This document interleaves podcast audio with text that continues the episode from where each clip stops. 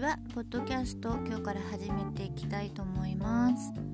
声だけって変な感じがするんですけどちょっとあの友達のしょうちゃんから教えてもらったので頑張ってやっていけたらなと思ってます。であのちょうど私あの Facebook とか SNS から少しね離れようかと思ってたところなんでいいタイミングで教わったなと思ってちょっとあのこれ毎日できたらいいんだけどな毎日できるのかな。あの少しの時間をなんか続けることが大事っぽいからちょっとやってみようかなと思ってます。であのしょうちゃんとはインターネットテレビの方で一緒に番組を持ってるんでそこでね顔を出してしゃべるっていうのはまああのやってるんですけど意外に顔出してるとね言いたいこと言えないもんですね。だってなんかあの自分のテレビ映りとかやっぱ考えちゃうもんね。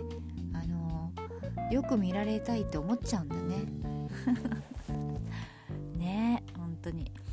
だからあのポッドキャストはね教えなかったら誰も聞かないんだからと思ってなんか気軽な感じに始められそうなのでやってみました。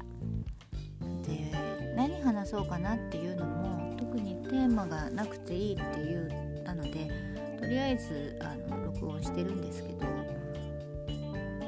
どうしようかな。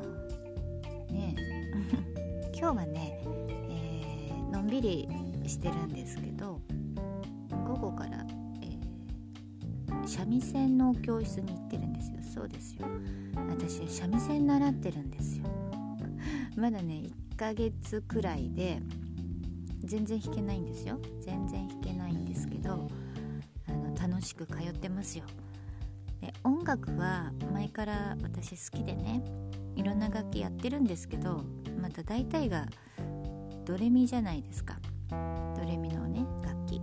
で三味線はねドレミじゃないんですよ。1234とか。そういう数字を音に変えて奏でます。そしてそしてなんと押さえる場所もその日の三味線の気分次第っていう。摩訶不思議な楽器なんです。きっと湿度とかそういうのの関係で押す場所がちょっとなんか上だったり下だったりするんですよ。面白いですよね。多分ねこれ音楽やったことなくて突然最初に三味線から入ったら心が折れるね。なんかあの始まるまでが面倒だもん。ピアノとかはね座って別に叩けばドはドで音が出るんですよ。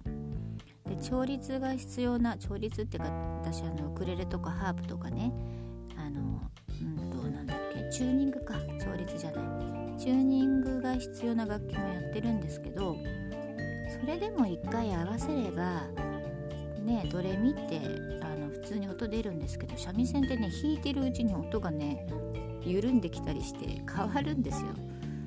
もうそんなのあります？弾いてる途中で変わるって。でそれでいてなんか座り方とかね構え方もちょっと難しくてこれはなんか譜面も読めなくって構え方も難しくって音出すのも探り探りって言ったら心折れるなって。いやすごいな三味線やってる人ってもう本当に今ね尊敬しかないですけどまあそれ言ってますよ。和楽器に手を出してます。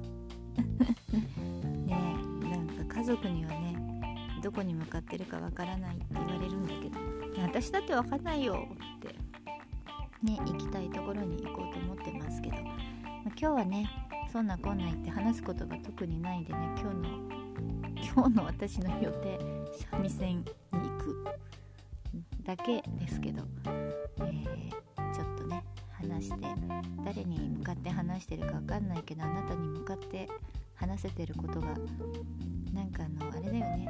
携帯くんと話してる感じ。あこれ携帯でね収録してるんですけど。なんかこう俺がだんだん人に見えてくるよね。今日も頑張ってくるよって言って。